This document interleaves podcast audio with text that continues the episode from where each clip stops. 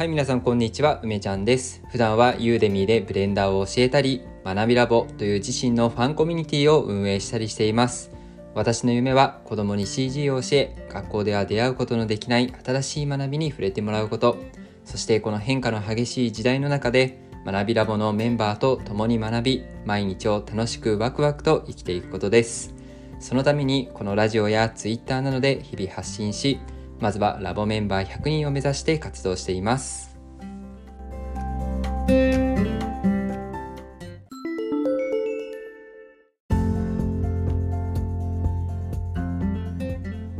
はい、おはようございます。今日はですね、おそらく平日っていう人もね、いるかもしれないです。えー私はね、今日お休みでですね、えー今日はね、ま、なんかまたって感じなんだけど、妻とね、岩盤浴に行こうという話になったんで、えーこれからね、えーリラックスタイムを、えしていこうかなと思います。いや、多分これね、うん、まあ、ゴールデンウィークぐらいしかね子供が幼稚園行っていてそして夫婦揃って休みっていう日がねないんでまあラストチャンスみたいな感じもしちゃうんですけどまあでもねなんかやっぱりあれだね岩盤浴そのものもいいんだけどまあ私としてはねなんかうん夫婦水入らずの時間っていうのが結構いいなっていうふうに、うん、まあすごくね思うんですよ。まあ妻が楽しそうだしね。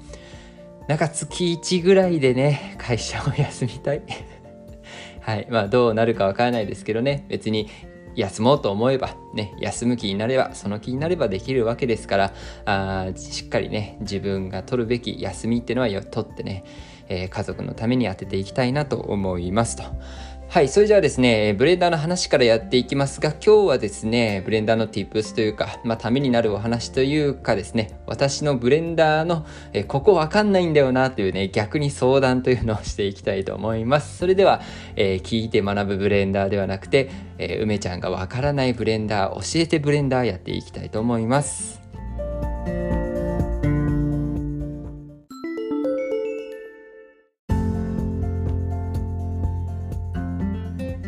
はい、何かというとですねグリースペンシルなんですけどグリースペンシルオブジェクトっていうねあの 2D で、えー 3D 空間に 2D 風にね追いかけをできるあの機能があるんですけどそれとね 3D オブジェクトの前後関係に関する話なんですね。でグリースペンシルで何か絵を描いた時にそのグリースペンシルオブジェクトっていう世界の中でレイヤーっていうのを持ってねそのレイヤーの前後関係で手前に表示するか奥に表示するかっていうのをこれ管理できるんですよ。で一方でですねえっ、と 3D オブジェクトとグリースペンシルの前後関係っていうのは基本的にはそのオブジェクト 3D 空間内でのオブジェクトの前後でね決まるはずだと思っているんですけれどで基本的にねこれで間違いないと思うんだけれどあるね、えーある時はですねなぜか 3D オブジェクトの向こう側にある、えっとグリースペンシルが手前に表示されちゃうっていう現象が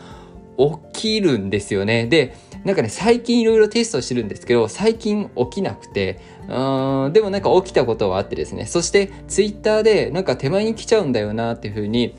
おっしゃられている方がいてあこれそう起きることあるんだよな。でもなんでなのかが今は再現しなくてわからないっていうのでねちょっと詰まっちゃってるんですよ。そうだから 3D オブジェクトとグリースペンシルの前後関係を何かこう上書きできるような設定ってあるんだっけっていうのがね私の今の、うん、疑問であり調査していてなんかモヤモヤモヤモヤしているところなんですね。はい、あのーラジオでね、この質問をするっていうこと自体はいいのかは全くわからないですけど、私のね、ツイッターアカウントご存知の方いたら、そして答えをね、えー答えのヒントでもいいから、えー知ってる方がいたら、その前後関係を決めているものって何なのっていうのね、教えてもらえるとめちゃくちゃ助かります。という、まあ、私からの相談でした。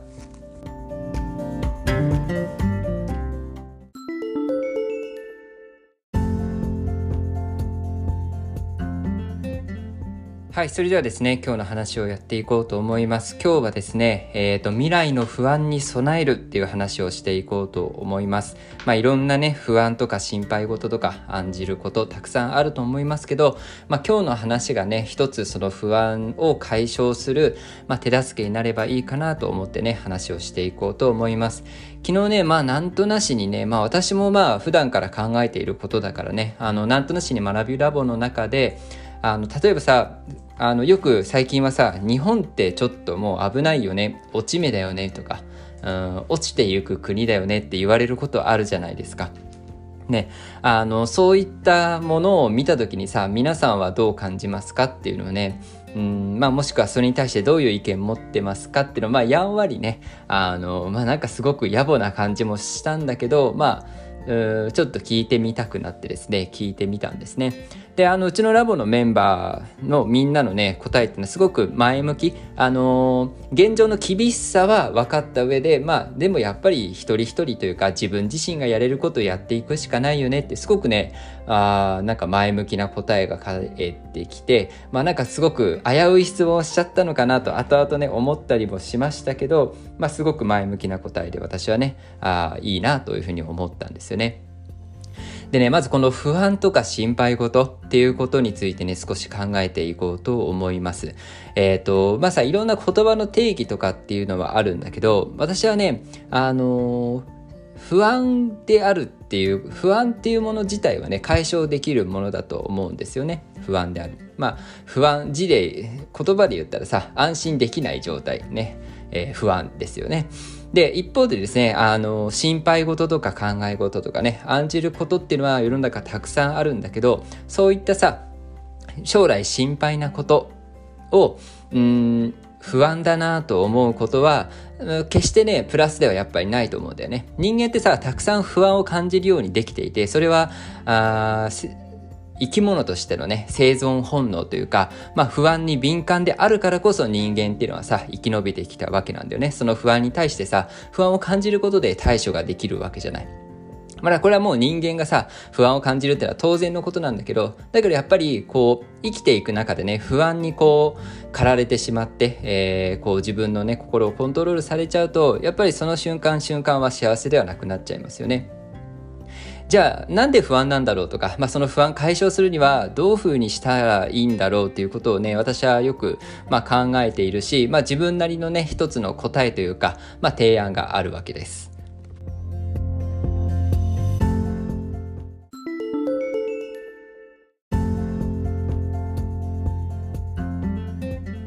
い。で、ここではですね、うん、まあ、わかりやすさのために、不安に思うことっていうことと、心配に思うことっていうのをね、ちょっと分けて考えていこうと思います。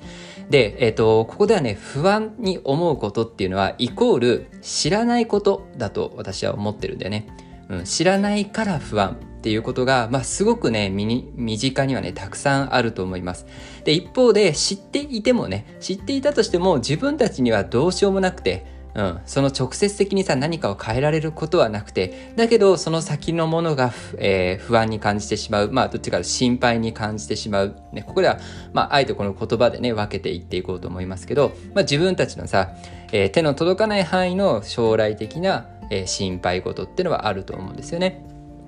で、まあ心配事に関してはさ、世の中いっぱい溢れているし、それをさ、消すことはできないと思う。そして、まあ全部消す必要はもちろんないんだけど、それに対してさ、なんか怖いな、心配だな、なんかこ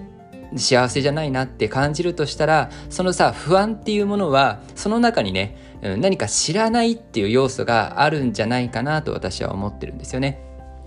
で、人間っていうのはさ、あの、不思議なもので、なんかこう、悲しいもので、えー、知らないものにはやっぱり不安を感じるし、不安を感じるとね、これ不思議なんだけど、知ろうとしないっていうのがね、えー、一つの習性としてあるんですよね。な臭いものには蓋をしろってね、えー、言ったりしますけど、あのー、そういう心理って、えー、つまりさ、危険なもの、不安でわからないものっていうのは未知で、え危険なものだから、それから避けていくっていうのはまあ当然だよね。あのさ、どこかわかんないサバンナでさ、生まれたさ、あの、何？子羊、シマウマの子供がさ、あの、未知なるさ、あの、敵、ライオンにしようか、チーターにしようか、そういうものを見てさ、まあ、本能的に逃げようとするわけじゃないですか。ね、急に果敢に立ち向かっていかないよね。まあ、それはさ、やっぱり、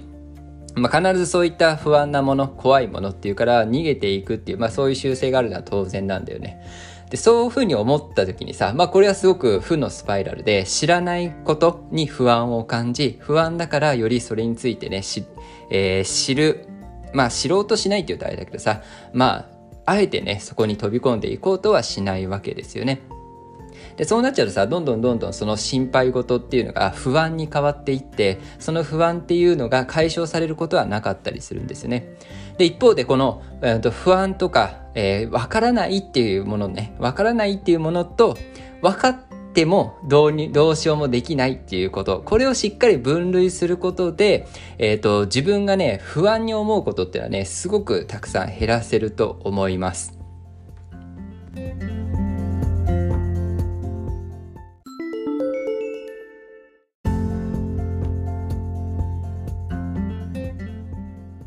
もうちょっとね具体的に話をしていこうか。例えばさ年金。ねもう私は今34、うん、33か。33歳ですけどまあこの世代とかねどうなんだろう。上下の皆さんどう考えてるかわからないですけど年金がねもらえるかわからないなっていう話よくありますよね。うんよくありますよね。でそれに対してさ不安を覚える。不安を覚えますか？はい。私はですね、えー、不安を覚えていました。そして心配事だしね、それに対して、えー、よく知らなかったからね、えっ、ー、と、不安で、うん、不安なんだけど、そんなに不安じゃない。これさ、なんか面白くて、不安なんだけど、大して調べもしないから、なんか、不安さに何か駆られてね、それが、あの、良くもならないみたいな。まあそういう、それなんかさ、一番ダメなパターンだったわけですよ。ね。もうちょっと不安になってもいいんじゃないのっていうのもあると思うんだけどそう。でさあの大抵ねあの年金がもらえるかわからないよねってもし身近にね言っている人がいたらあのまず聞いてみてください。あの年金自分が今いろんな働き方あるよね。フリーランスだったり会社をやってたり、えー、会社員だったり。ね、えー、しますよね。その、まあ、生活を続けていったとしたら年金がいくらもらえるのかっていうことを金額知ってるって聞いてみてください。ね。年金もらえるかわからないよねって。ね、年金についてさ心配をしていて、まあ、不安に思っている人がいたらまずねそれを聞いてみてください。はい。えっ、ー、と、私がね、えー、知る限りというか、私がね、今までその、それをね、質問してきた中で、えー、答えられた人っていうのね、一人もいません。一人もいないんだよ。ね。えー、これをね、聞いてるみんなの中にも、自分が年金そもそもいくらもらえるかっていうのを、えー、まあ、1円単位で知ってた。私、1円単位は忘れちゃったな。はい。えー、覚え、えー、分かっていない人っていうのはね、たくさんいると思うんですよ。でねこれが不安につながっているなっていうふうに私は思うのね。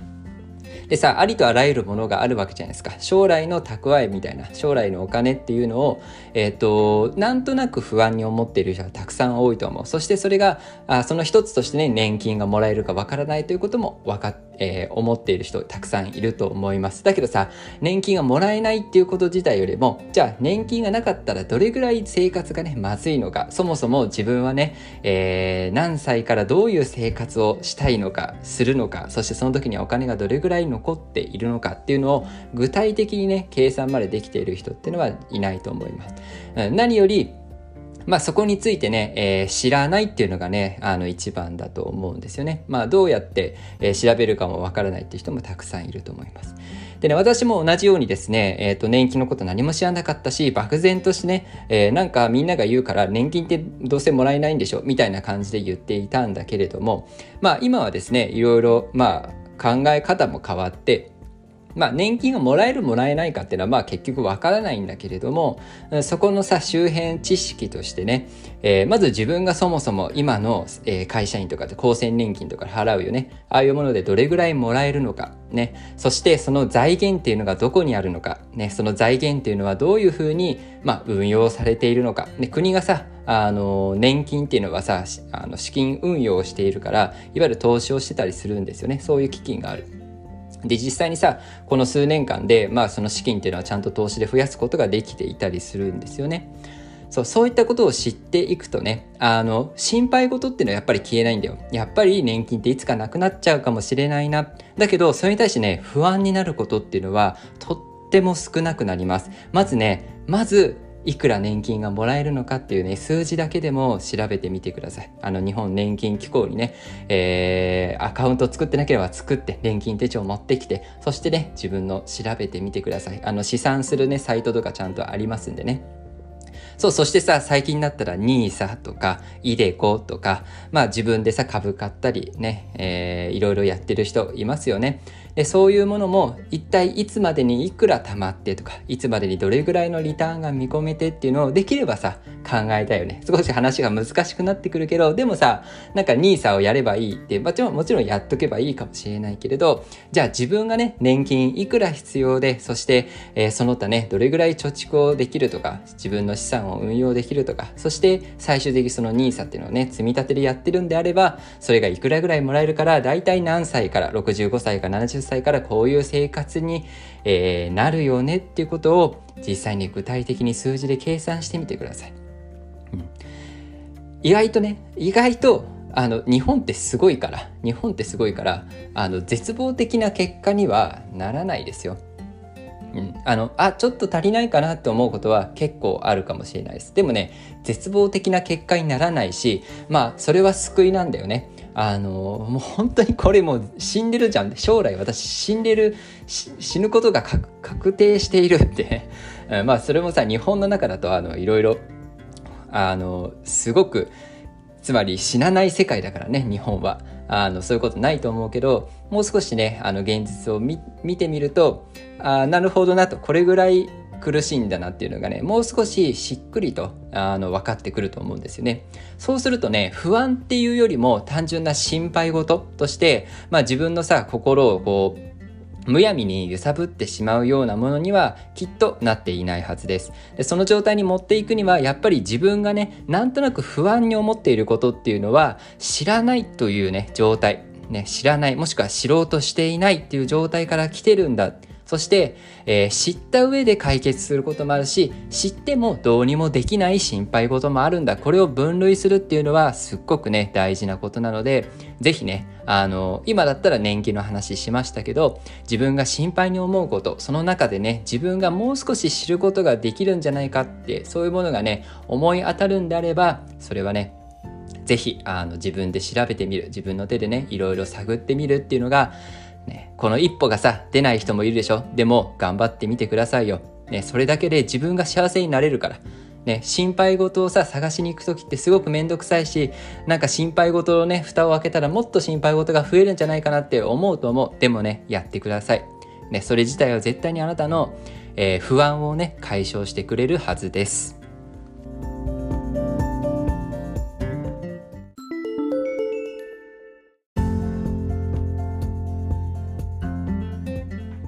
なかなかねこう現実と向き合うみたいな話って耳があ痛い話でねうん人によっては苦しくなっちゃうかもしれないけれど、まあ私はいつだってあ今この瞬間がね私も、まあ、家族もそしてこれを聞いてくれてるみんなもね、えー、幸せに感じてくれるようなそういういい方向にね持っていきたいって常々思っています。このね、えー、放送もラボ面に向けてそしていつかのねラボメンバーになってくれる人に向けてですね、えー、まあ本当に心からのメッセージとして撮っていますと。うん。あ何かね、皆さんの気づきになれば幸いです。はい、ということでね、本日のララジオ、噛んだね。気が緩んじゃった。はい、本日のラジオ以上になります。えー、学びラボね、私のファンコミュニティという形で、私の最新講座、一月から二月に一度ね、皆さんにお届けする形で、私が日々せっせと講座作りをしています。で、その傍らですね、えー、皆さんは、まあ、雑談楽しんだりとか、いろんな情報共有したりとか、えー、アバターを作ろうと思って、えー、人型のね、ヒューマノイドでやろうとしたんだけれど、いつの間にかメッシュはタコになっちゃって、そのタコをね、必死に動かそうとしたら、全然ヒューマノイドとタコって違いすぎるよねっていう風にユニティに暗黙のね、えー、ノーを食らって、そしてみんなでね、えこれは何の問題なんだ、このエラーは何なんだってひたすらね、えトライアンドエラーを繰り返し、えそしてね、本人以外がね、本人以外があの登場してみんなでなんとかゴリゴリゴリゴリやったら、ああのパイセンによってパイセンってちょっともはや個人名ですけど、ね、ある一人のねえー、努力によって、えー、解決しましたということがね、起きた、起きたりしています。はい。えー、なんかね、昨日はそんな感じのことが起きて、あのまあ前々からね、質問、質問はあんまりする場所じゃないんだよと言いつつも、なんかこうやってね、えっ、ー、と、誰かが困った時に手を差し伸べられるっていうのは、まあすごく素敵なことだなというふうに思いましたし、うん、きっとねそのあの質問をした側というか困ってねヘルプを出した側の人からみんなはねたくさんのものを頂いている。から、まあ、私はその時思ったんだけどこれはなんか質問に答えているというよりもその人に対するお返しだなっていうね気持ちでなんか昨日は見ていたし取り組んでいました。はいそんな感じでね、えー、余談でしたけど学びラボっていうところですね。まあすごくあったかい人に囲まれてそのその人たちとですねまあ嫌なものには蓋をせず、そして楽しいことに前向きに正面からね、楽しんでいくコミュニティになっています。興味があれば私の Twitter からね、ファンクラブへのリンク、そして説明した記事がありますんで、ご一読いただき参加してください。それでは皆さん、えー、平日の方もゴールデンウィーク継続中の方も良い一日を。バイバーイ。